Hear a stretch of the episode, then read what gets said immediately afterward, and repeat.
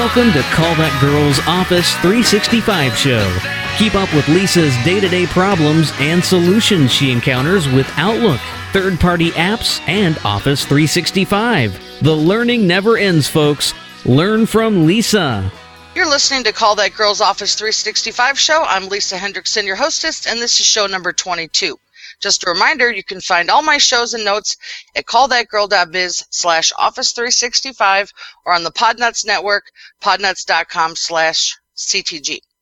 And this show is our first live YouTube broadcast. So if you want to uh, be aware of when we have other broadcast shows live, subscribe to my channel at youtube.com slash callthatgirl.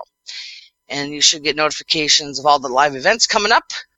Now, this show is about Outlook and Office 365.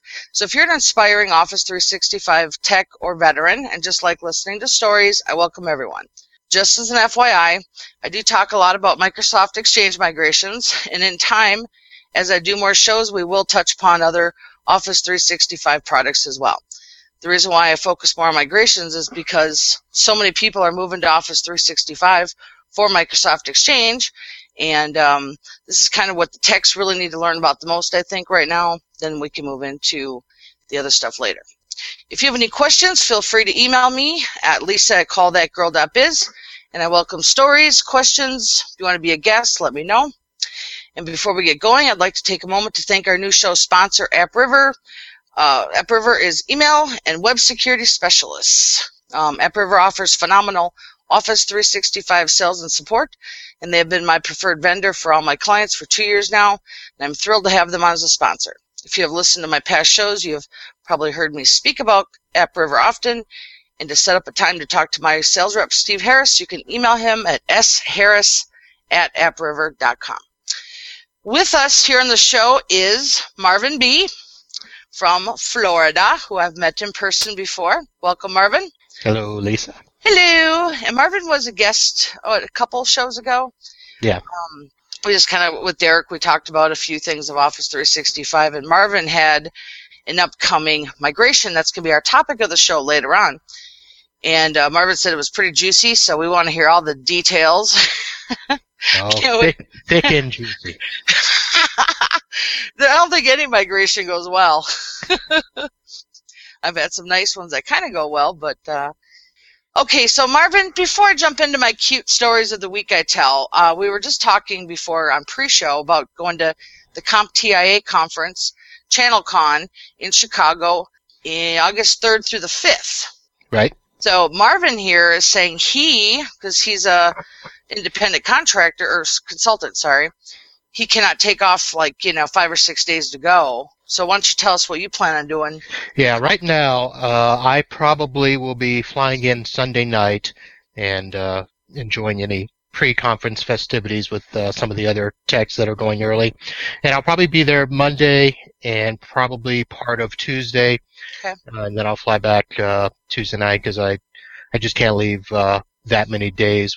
I, I, do have some projects that are going on, so sure. um, probably a couple of server migrations around that time. So um, I've tried to check out uh, all of the topics that are going to be going on with uh, speakers uh-huh. and some of the breakout sessions, and picked a couple that I'll that I'll go Good. to. But mainly, I'm going to see other techs and see yeah. a lot of the a lot of the Podnuts community, uh, Technibble people, and uh, that's really why I'm going to be going it's it's really going to be, I think, a fascinating event for all technicians and podcasting fans. And uh, I'll give a little uh, story about last year's comp I went to in Phoenix, as I've never gone to a tech conference ever.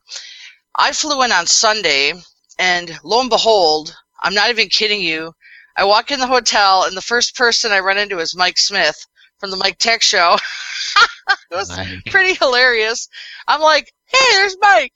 And then all of a sudden, there's Carey Holzman. So those two guys were kind of like my buddies for the whole event, you know, because you kind of like similar things, you know. Right. And the event itself was interesting because it was a mix of technicians, which I would have to say that there wasn't a lot of like our kind of level technicians there, but a lot of technology people and MSP and VAR and SAR and a lot of vendors and a lot of really um, high level kind of tech technical people, I guess, mm-hmm. that I, I don't know. I guess, you know, when I went to see the speaker lineup, I actually had to work during the whole event last year. So I would work in the hotel room and then go down to the events as I could. I didn't have this year. I'll be more prepared. But uh, anyway, I went from Sunday to Wednesday. I think I flew home, and uh, this year I'm going to come in on Saturday, and I think I'm going to drive it because I'm only six hours from Chicago. And I'm doing an exhibit booth, and I'm also managing the. We're doing a podcasting show for a bunch of podcasters, and so far I believe the confirmed lineup is I'll try to remember everybody. Matt Rainey, Matt Rodella, Jeff Hallish, Door to Door Geek, myself, Chris Carruthers, and I think that might be it. Oh, Mike Smith, too. So it's a pretty good lineup of podcasters that are coming. And then there's also going to be a technical meet- meetup that might be blended with that podcasting show because we only get uh, two hours. Right. So, and then there's a couple other events going on as well. So you got a virtual who's who of Podnuts. Kind of, or the podcasting community, I guess Yep. we can add because Matt Rainey has his own, and Matt Rodella and Mike Smith. Right. But um, it's looking like it's going to be a really good meetup for everybody to, you know, do some, you know, talking about stuff in person, meeting each other. The value I know is that when I met Carey and Mike last year, it just kind of solidified some other parts of our relationship, you know, like meeting people in person, having dinner with them, talking. And that's why it's good for you to come on Sunday, probably, Marvin, Yeah. because Well- the pre night. Yeah, and I remember watching the live show from Mhm. Phoenix last year and remembering Mike and Carey talking about how, you know, that was the first time they had met Yeah. face to face. So getting those interactions is it's it's a huge thing. Uh, Yeah. To to actually connect with others in the industry that are you know a lot of times going through the same struggles that we are going through, and uh, it just makes that camaraderie that much more sweeter. Mhm. I actually met uh, Chris, my uh, white label partner, for the first time there. Chris Carruthers. Year and a half. I think at that point we are into maybe a year. You know, we have a virtual business relationship, and I never even met him till we got there. So there's a lot of value to coming to the event. So uh, just to, uh, to a little promo here again is it's in Chicago, August 3rd through the 5th is the official three days. The CompTIA offerings are pretty big. They give you transportation if you get the tickets through us. So if you want to check out the full list, you can go to um, callthatgirl.biz slash comptia. And CompTIA is more than just a certificate, you know, company for networking and all that stuff. It's they have a lot of learning opportunities and value add. And um, outside of that, we're doing our stuff. And um, I recommend anybody wanting to get out for a few days to come to the event. Okay, we can move on now, Marvin. So before we hit onto your stuff, I'm going to talk about a couple big jobs I did this week that uh, are. I'm I'm never surprised when I get these calls in because I kind of think I've always seen it all until the next one comes in. And um, the one I the one that kind of shocked me was this guy calls in and says um, my Outlook is missing all my folders and all my files, and I can never tell if this is going to be a 15 minute job or whatever. So I remote in and I'm like oh, it just looks like your Gmail, I think it was Gmail, wasn't configured correctly. So let's just go configure it correctly. Because he had it set up for POP, and Gmail works better with IMAP. Right. So I, I go, yeah, let's set it up. And, and we downloaded it, and only uh, his inbox and his sent came in. He goes, oh, no, that's not all of everything. And I was like, man, that was like a lot of email alone. So I, then he said his IT person couldn't find the files, and that to me is a big uh, clue that it's probably an OST file because a lot of technicians miss the OST because they're looking in the, you know, they open up uh, the data files through Outlook and they can't see the OST. Right. And lo and behold, I find a 25 gig OST hiding, and you know you can't open those in Outlook, and the OST repair doesn't come with 2010 anymore. So basically I said to him, Well, I was a half hour into this job. I said, Let's run the OST repair converter tool and see what happens. That's the best I can offer you. And he's like, How long is this going to take? And I'm like, Hours, days. I mean, 25 gigs is a lot. Yep. So I ran the Stellar OST to PST converter tool, which I've always had success with.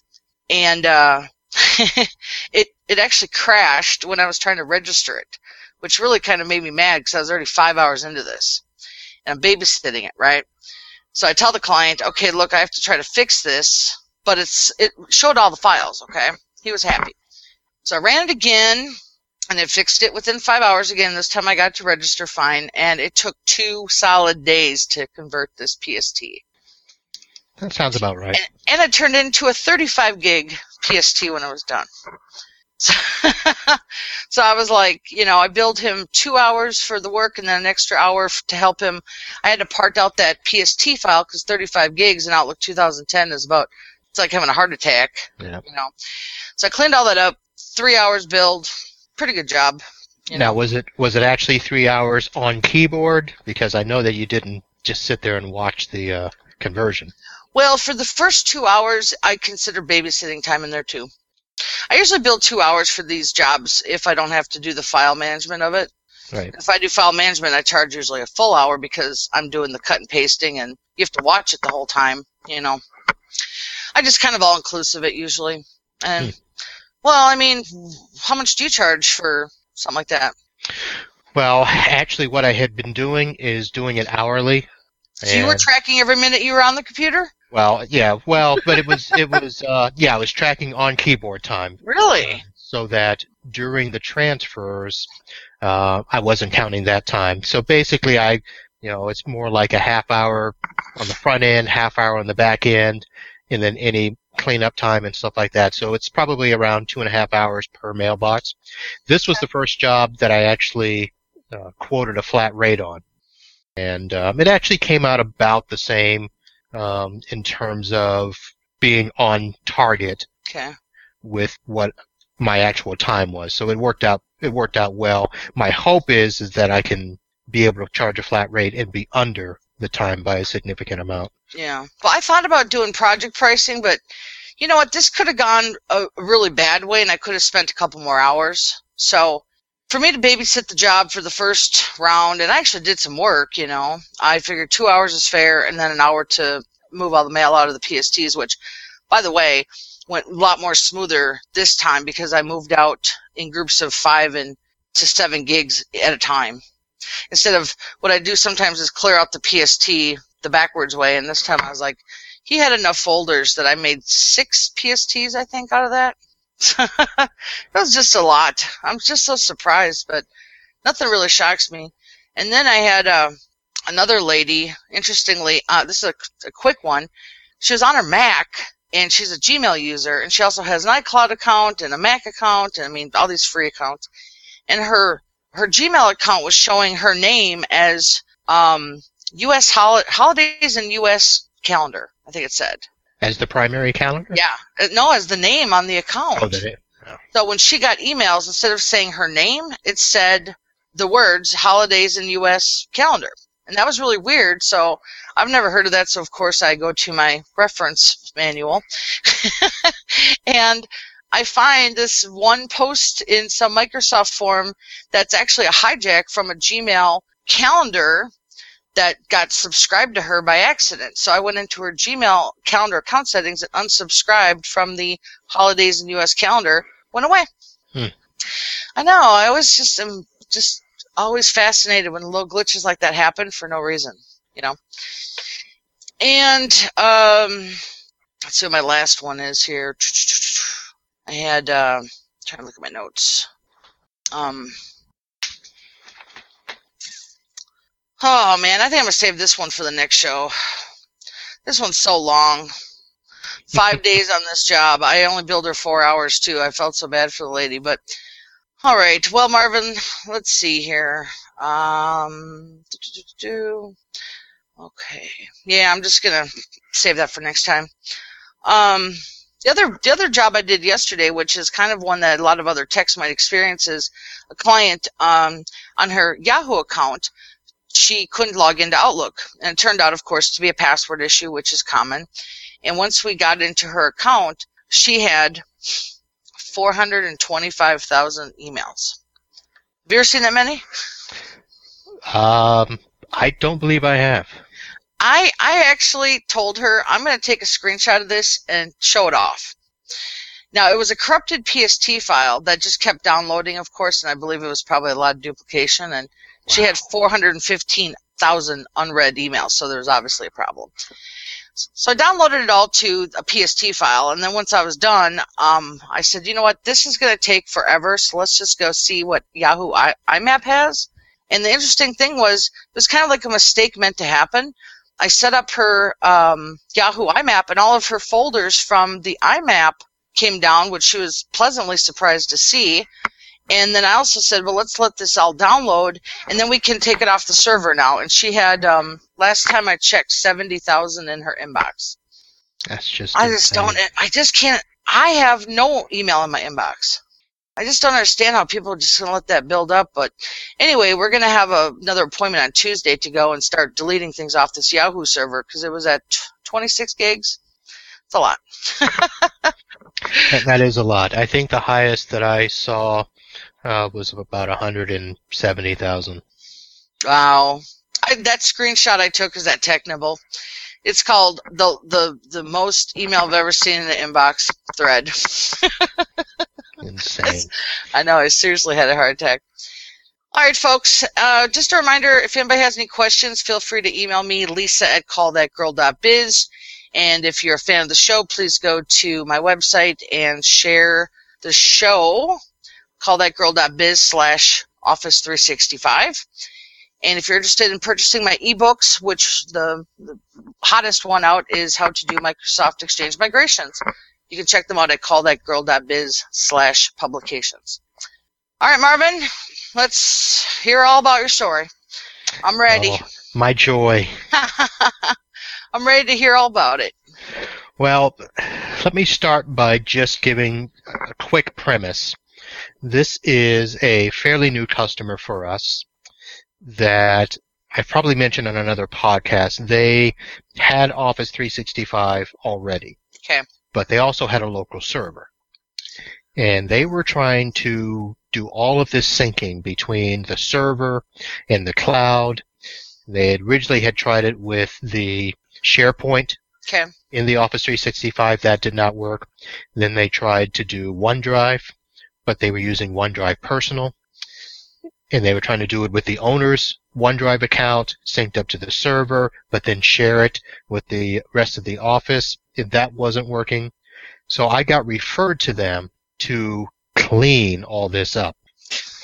and basically, when I went in and looked at it and got to looking at all of the Office 365 stuff they were trying to do in the SharePoint, it just wasn't going to work. And I told them you had you you've got to choose. You either do the server and share your documents out that way, have people remote in, terminal server, whatever, or you go completely to Office 365 and SharePoint and share your documents through there. Yeah. Microsoft basically, you know, I think that they they're starting to bring back utilities that will allow sharing hybrid scenarios with an on-premise server. But in the beginning, that's never was their intention. They wanted everything in the cloud. So I, that's what I, you know, got them to do. So we cleaned up their server, got them off, and they were using Office 365 just for mail. Okay. Didn't hear from them from them for months until about a month, month and a half ago when they were having a whole bunch of issues and they had just decided, well, they're going to fix a bunch of things at one time.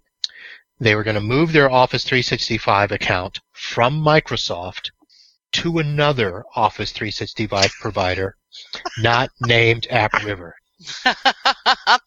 Not named after her. yeah. And I asked why, and they said, well, our hosting is there, our website is there, and we Oh, we no. think that putting it all under one umbrella is going to fix a lot of this. Well, after talking with them about stuff and getting multiple phone calls, and most of their phone calls were really about connection issues, where they would Yeah. lose connection to their, they would say their Outlook, but it turns out they would lose connection to everything. So I Yeah. actually said, well, I need to come on site and see your environment because it really doesn't sound like it's an Office 365 issue. So I went down there, did some checking, plugged in my uh, Fluke network analyzer, and immediately noticed that there was a issue with their internal network. What was choking it? well, what initially I thought, I went to the uh, cable connection of the main person complaining, which was the owner. and immediately saw that there were some uh, late uh, packet issues, and I thought, well, must be a cable issue. Got my cable analyzer. The cable itself was fine. So I went and checked the switch. Turned out the switch ports were showing bad. So I went and tested all of them and said, look, I, I don't think you've got a connection issue in terms of Office 365. I think you've got to replace this switch. Yeah. They actually had two switches. They had one switch for their computers, one switch for their voice over IP, which they're using. I won't mention the name, but they're using a hosted voice over IP solution. So that was another issue with their bandwidth. They were routing all of their information through a consumer grade router that was also their Wi-Fi connection instead of letting their server route all the traffic. So their router was handing out DHCP, DNS for both the wired and the wireless networks. To make a long story short, I was able to go in there, change out the switch, clean up the network, got rid of their connection issues. That was on a Tuesday. job closed, right? Yeah. so that was on a Tuesday. And so Tuesday afternoon, they're like, well, we're ready to switch over on Friday. Can you go ahead and do that for us? And I said, well, we haven't really done any prep work. I need to do prep work with it. So they're like, well, how long will that take? And I said, well, I need a day to come in and check all the computers. It, they just didn't want to wait that long because that w- would have pushed them to this weekend, which I wasn't going to do a migration over a holiday weekend. No. I'm already booked for the next two weekends. They would have had to wait a month. So it was last week or, not, or nothing. But hold on a second. You fixed the issues, but they still were like, nah, we still aren't happy, so we still want you to migrate us from exchange to exchange. Well, let me probably clarify that a little bit. They had already purchased the Office 365 accounts at the other provider. Other, because they got talked into it by some sales Yeah, they, they had a nice salesperson that tried to explain to them that it's going to be so much easier, so much better, oh, so much cheaper. You're going to save money. oh, and we have great sales and support. Yes. Yeah, and their sales and support was okay. We can do this, this, and this, and then you have to have a tech do this, this, and this. Yeah. So really, you're going to spend a couple grand So it was, to lose uh, a lot of money. yeah. So they had already had the accounts, Okay. and of course they were getting you know notifications. You know, your Office 365 needs to be set up. Yeah. Hurry, hurry, hurry. So that's that's what prompted it. Urgency, urgency. So this was actually um, uh, 19 accounts. Is Oh, yeah. really what we were talking about. I've I've never done that many. But there were actually only 12 computers Oh, okay. because seven of the people were actually outside of the office and they used either webmail or their phones in order to access their email. Oh, so those other seven people you got to do a lot more work for. Actually, well, actually, it turned out I didn't have to do a lot, but I, I thought so. Okay. Because I thought I was going to have to, you know, contact each one of them individually. I need to see their phones. I need to, see- you know, but it actually turned out really good. One of the things that I did some very quick research and I had heard about um, the migration tools from CodeTwo. Okay. Uh, and it's codetwo.com, I've C-O-D-E-T-W-O. heard of them. I've heard of them. And this wasn't a true exchange migration. So they have a utility called the Office 365 Backup and Restore tool. Okay. So in my mind, and after talking with the tech from the new company, you know, he was like, well, all you do is back up and then restore and upload and we'll be fine. Okay. So I said, okay, so the quickest way to do the download, in my opinion, was to get the CodeTwo tool, uh, which starts out at 10 bucks per user. So, I mean, it's really, really cheap when you're looking at what it does. So I started on a Friday night, got them all to shut down and not think that they would be able to use their email, you know, between Friday and Sunday sometime hmm did the download of their backup, and that actually went very well. And that finished. I think I started it at 5:15 in the afternoon. It finished around 3 a.m. So all 19 mailboxes, and basically by 9 o'clock Saturday morning, I was ready to create all the accounts at the new um, the new provider. hmm Shut down the Office 365 at the Microsoft Okay. it took a little time for the accounts to actually become live and send out the email saying we're now ready for you to upload mail. Then I went to the backup tool and selected accounts and simply hit restore. Hmm. So, Uh, okay, now now that all seemed to be pretty easy, Marvin. so the first joy comes at the one mailbox that uh, I did not take into account the size and the speed of their internet connection.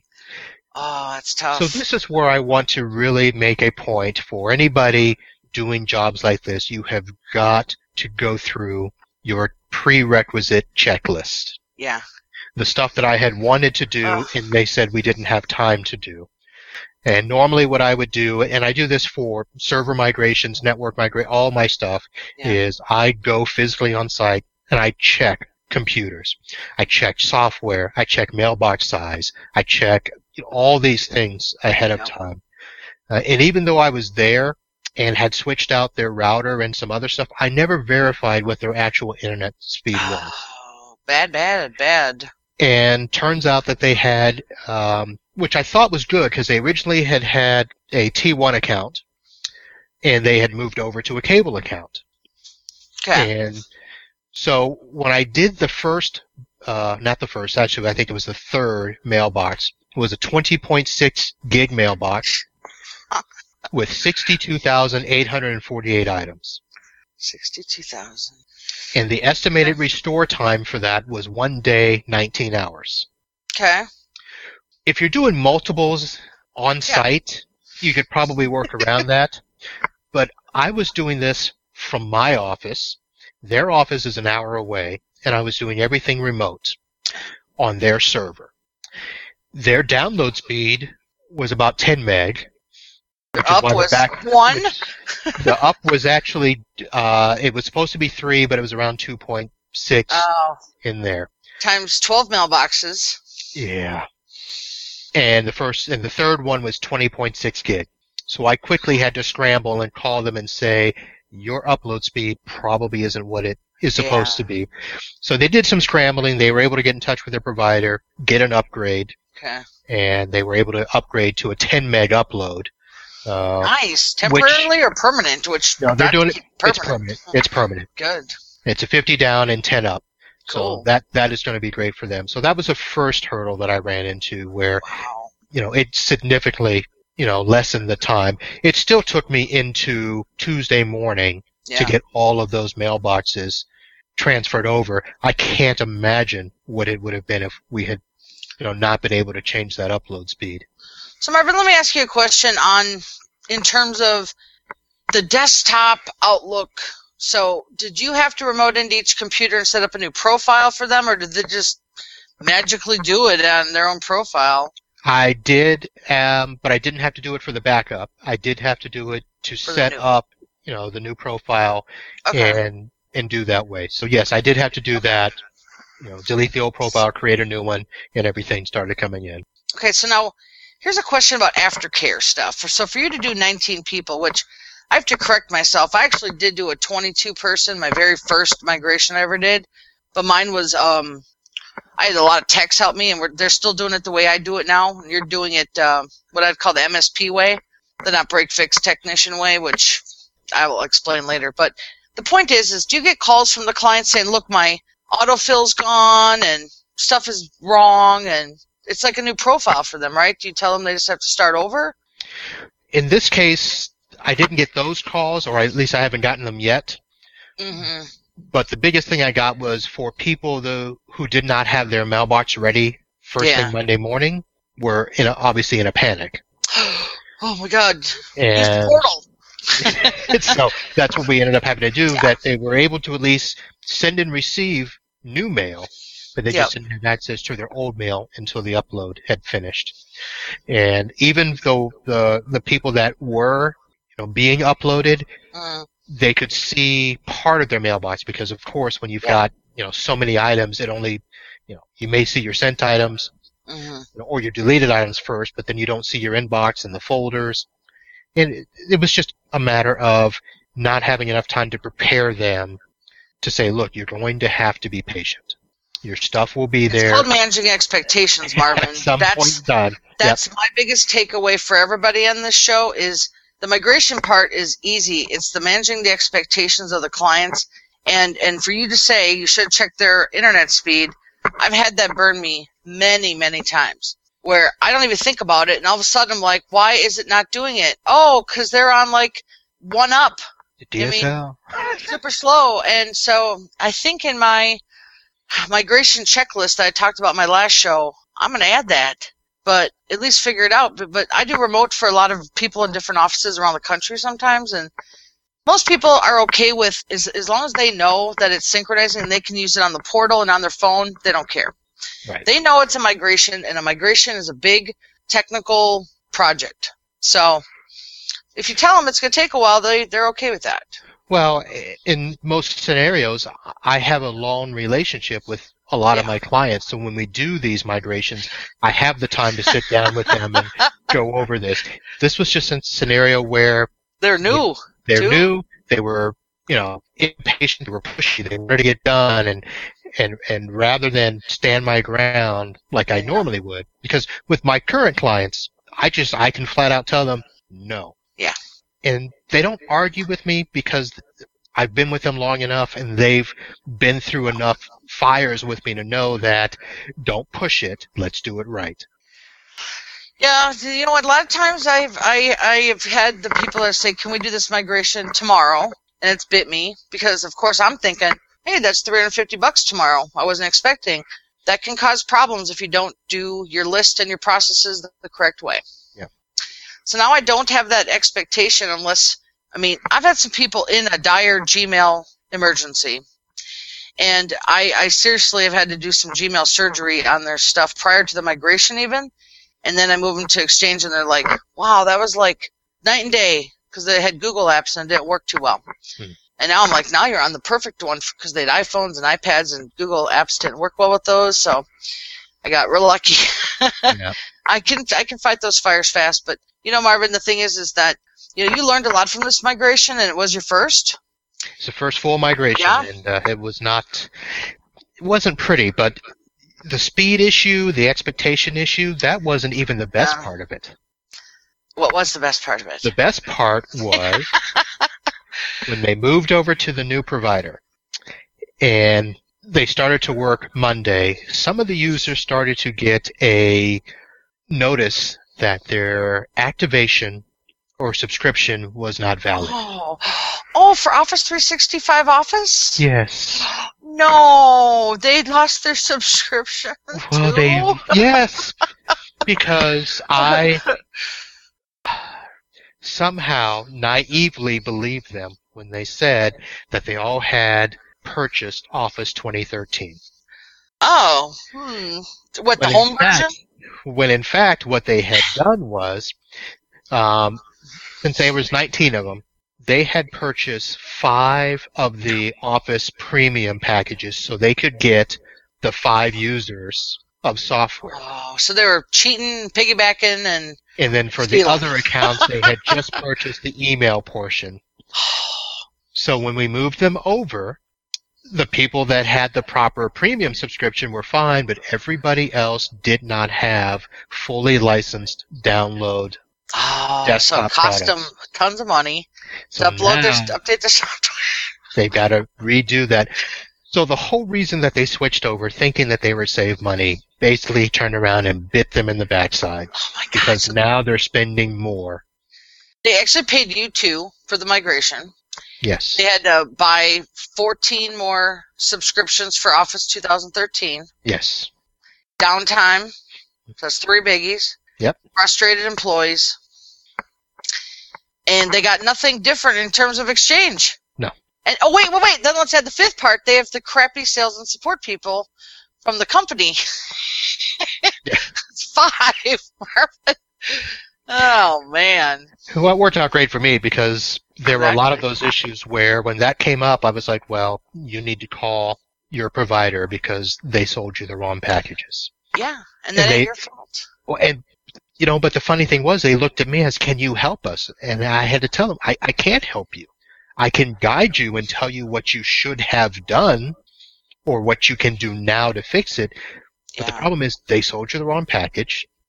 nobody checked to see if what they were selling you was proper, and I did probably get a little frustrated uh, Wednesday afternoon where I finally had to just stop them and say, look, I wanted to take the proper time to vet Yeah. this whole project and you wouldn't give it to me. So you can't come back at me now yelling at me. It's not even my product. I didn't sell you this. I'm, I'm helping tech. you. That's I'm way to say. I hate saying it. I'm just the tech here, so Mm-hmm. I'm not the salesperson. That's why I have to give a little pitch for my uh, lovely AppRiver people there, Marvin. You you call their sales department, you get a sales guy. They're not going to oversell you on a product if you don't need it. You call in for tech support, you get a tech guy who's not going to sell you anything, or a tech girl, whatever. It it's so nice to work with a professional company that's not going to like work as a hustler, you know, just to get a new commission that call. And they're not going to, you know, say, hey, let me email you back right away so I can work with you further. I get that all the time. And um, that's why, it's, to me, it's just nice to have one provider, one everything. But, Yeah. So you planning on doing more migrations moving ahead? Well, I don't think we have a choice. That's what we do. I think the world is is is moving to this cloud solution Yeah. and Office 365. I, I I will also say that I have been using AppRiver for a couple of my clients. Nice. Let me rephrase that. One of my biggest clients got AppRiver. Oh. And I worked with them, so it's not like I recommended them. Are you a referral partner now? I am a referral partner now. Nice. So I do have some other clients that are using it, but you know, hands down, from my experience over the last two two and a half years, Yeah. AppRiver has never let us down. No. And the little issues that have come up were things that had nothing to do with AppRiver, had nothing to do with Office 365. Um, so you can't really blame them for any of that. But their support has always been there, uh, not just for me from a technical standpoint, but for customers also. Customers can call them up and get the help that they need, and they're not having to depend on us and, Exactly. and all of that. You're a okay. There's two different plans. You can be in the partner program or the reseller plan, and you're in the partner, right? I'm in the partner plan. Yes, Yeah. I I just uh, decided that I didn't want to get into reselling right. and have to be that first point of contact. No. Um, it, it- you know, the, the the extra money that I would get from being a reseller, it would be nice, but that's really not. But we don't I'm have the manpower, Marvin. We're independent contract or consultants. I'll use that word. It's much better. And I personally tell every client, like, call them first, then call me because I'm going to bill you. So if you're having a problem with your server or something, call them first. And I've had no complaints from the clients and no complaints from AppRiver about selling it that way. You know, because that's they're my team of exchange administrators. Right. I don't have to be an exchange administrator now. I can do what I do best. Well, the funny thing is, is I still get to bill my clients a monthly uh, service fee uh, because basically the way that part of my plan works is I bill them based on the number of servers, the number of desktops, and the number of services that I have to support. So whenever a person is added or you know terminated. Basically I do that. So I log in and set up the accounts. I so I'm still getting something. Yeah, you're an IT administrator for that company. Yeah. The problem between me, there's no problem, but the difference between your business and my business is that I don't have monthly billing for my clients. I am break fix on that level. So what I do is I turn around at the end of a- an exchange migration and offer the clients a support ticket, which is equal to your monthly billing. Then they can use me for IT administration purposes. And ah, I'm getting much better at selling those now. I, I, I've learned the pitch. I've learned the value add for me to say, well, here's how much the migration is going to be 600, and then let's just put a support ticket on top of that so then you can use me all the time. And they're like, done. I, I've made it real simple to just say, most of my clients buy a support ticket. I mean, they do. Yeah. But I mean, I tell them that, so it helps. I, I want to be their IT support person, you know? And I like, after a migration, I've kind of become, you know, like, I feel like they're a, a real client at that point and they're just not going to dump me. Some do. I get dumped. I, I think that's the nature of the way things are going Yeah. now. They they hire us to get the job done, and then they're That's off right. and running. And you know, of course, they're being told by some of these cloud providers. Yeah. You know, not just Office 365, but a lot of the other cloud products. You don't need a tech. You don't need an IT person. Oh no. Just use us. Yet, anytime there's a problem, that same cloud provider is saying, "Well, you need to hire, you need to find somebody to help you." Well, I know AppRiver tells their people to find a local tech. Yeah. Yeah. And I think that um, it's important for a company to have somebody to rely on for IT stuff, even if they're small. I do get hired to do migration work with, uh, actually, by, and this is a, a pitch for me to the listeners, is other technicians will call me to come in and do the migration, but they're the IT person, but they just Mhm. don't want to learn it. They just would say, Lisa, two things. You either do it or let's do it together to save my company some money. So, like this um, client I have coming on at the beginning of June, Brian from Iowa, I talked about in the last show, he hired me to do 17 mailboxes. And he did the bulk of the work because he was on site. Right. And I gave him the instructions, and through just my consulting help, he actually did it. I don't think he's going to want to do another one, you know, because he, ha- he has a job already Right. but it actually saved his company i don't know a couple thousand probably so and he got to learn it and he's techie and he heard me on the Podnuts network so I, it was a fun job i actually liked it we still have the other half of the migration to do here soon but uh, but anyway the point is is that you know um, the techs out there listening now you have opportunities to do the migration work or outsource it and office 365 now I know Marvin, you have experience with it, but it's not something that's easy for everybody to figure out and sell. And Selling is tough because depending on whether you're going to go straight to Microsoft and get one of their multi-plan systems, or you're going to go through another provider, you know, AppRiver's is pretty simple. You know, they don't have Yeah. you know 20 plans to choose from. No. But some of the other providers a couple do. extra bucks. It's a couple extra bucks a month. Yeah. But I tell my clients those two dollars, two dollars per mailbox is worth not hanging on the phone with Microsoft for hours. And and I'm billing you at one thirty an hour. Yeah. so that to me, they as soon as I tell them that, they're like, Yeah, I'll go with AppRiver. Yeah, Yeah. and a product that's not just from a support standpoint, but from a you know Yeah. product standpoint, it is solid. Yeah. Do you sell a lot of the full the full packages with like even Yammer on there and all that? No, most of my clients are pretty much just the exchange. Um, we are going to be adding archiving to Oh. one of the clients. Yep.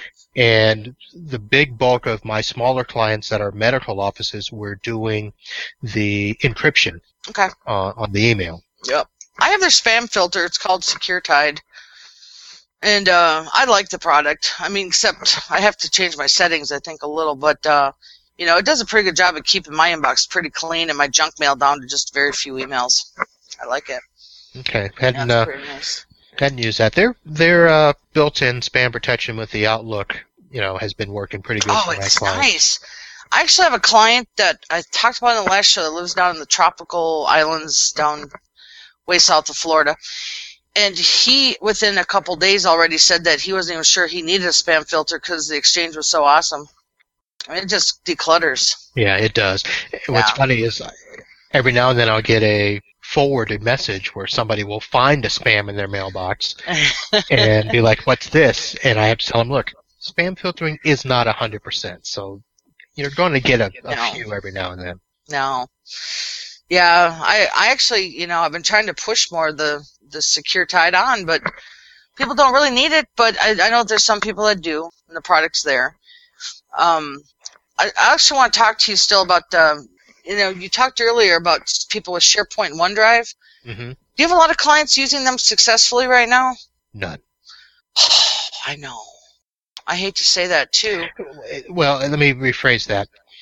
None of them are using it through Office 365. I do have some clients that are using the old SharePoint through their small business server. Yep, yep. Well, that's old Um, school. That actually worked. Yeah. I used to do SharePoint administration for a company. That worked. Mhm. I just did top level stuff, you know, first Yeah. level stuff. But the um, I've been I've been trying to keep up with the techs on Technibble talking about the SharePoint and OneDrive problems. And um, the one solution I found that does work is to map a drive on Windows to the SharePoint server and bypass downloading the sync tool. Hmm. And I have a video on YouTube, which I'll put in the show notes, um, about that. I made the video because it took me a long time to figure it out. I've got like seven or eight hundred views on YouTube now for it. But it basically bypasses the sync tool and it becomes a, a map drive. Right. I make it the S drive for SharePoint, and it can be tricky because it can disconnect.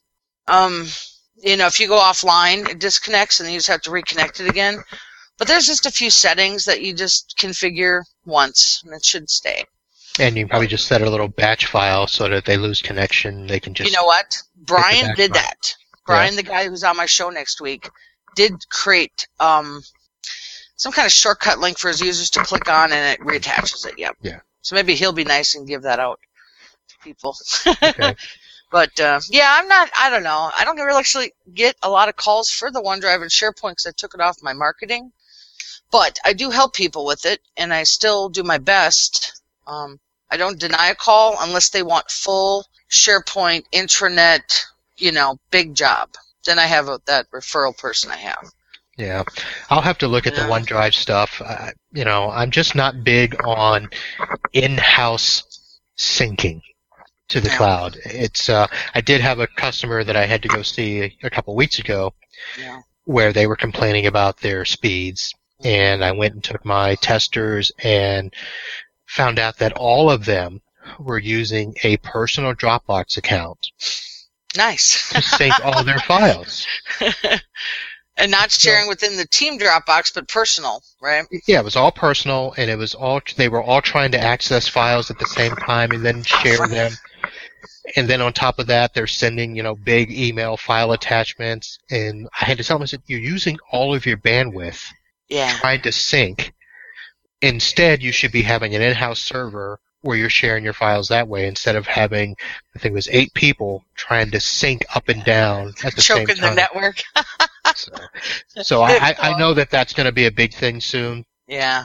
Companies are going to want to start doing that, but I really have to research the impact that it's having on local local networks. Yeah, well, the thing is, is how many people can make it cost effective? You know what I mean? Like, how many people in an office need to have a file sharing server?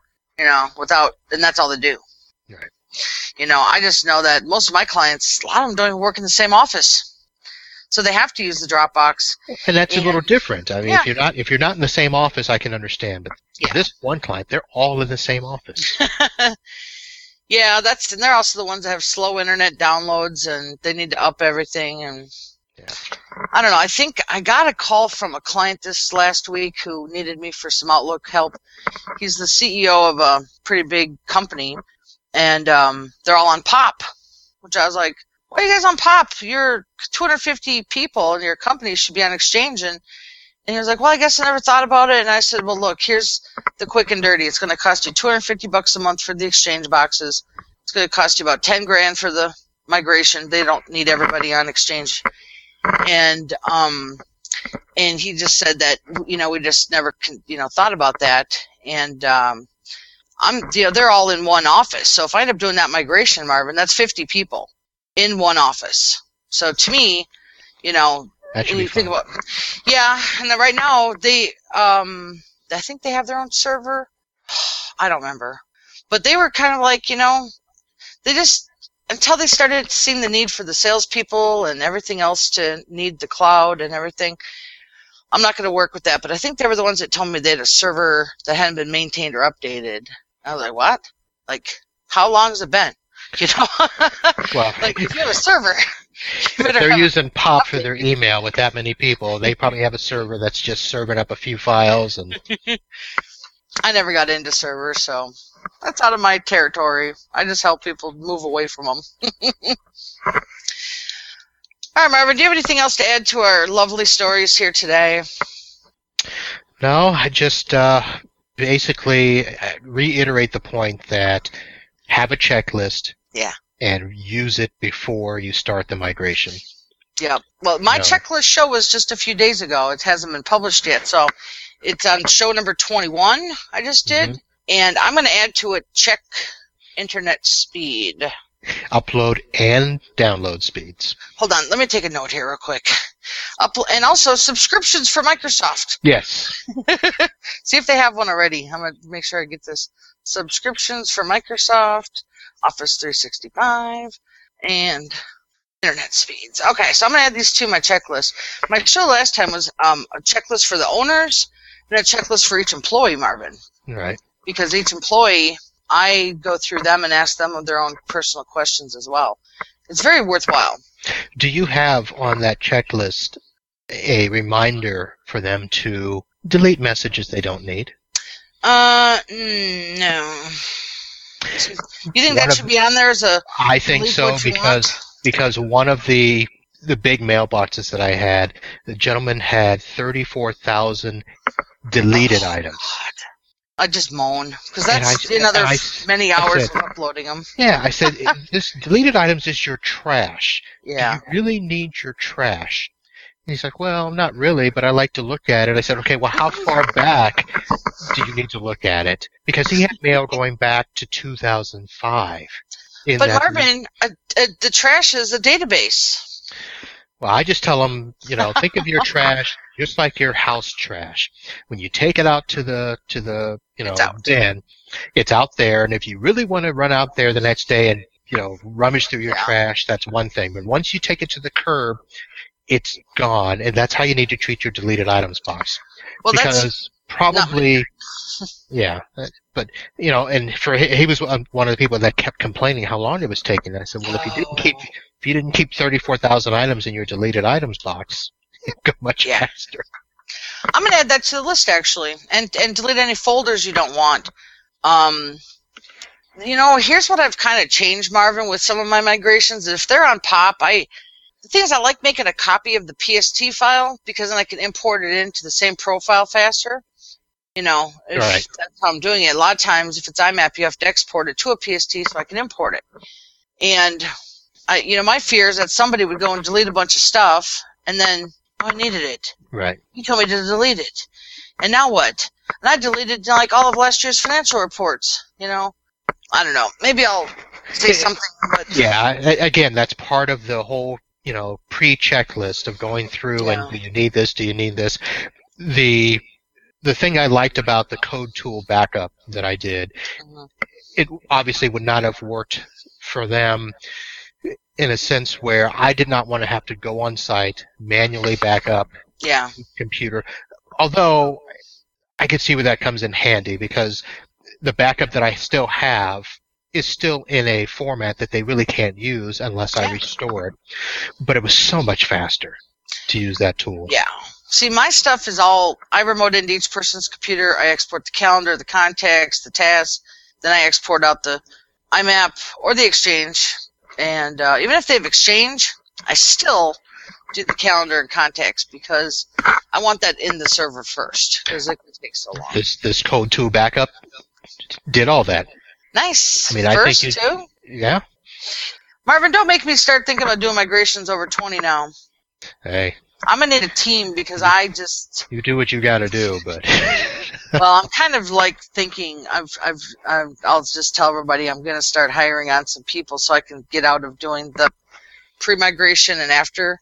It's, it's really stuff I could train a tech to do, and then I can work on sales and the DNS work and the aftercare, which the aftercare is my favorite. You know, well, I can tell you this is a job where I missed having a tech. Um, I know Because when I grunt had- work. when I had text, I could have just sent him there, say, get all this information for me, and I wouldn't have felt rushed. Um, Yeah. Well, you know what? We also you like your life the way it is.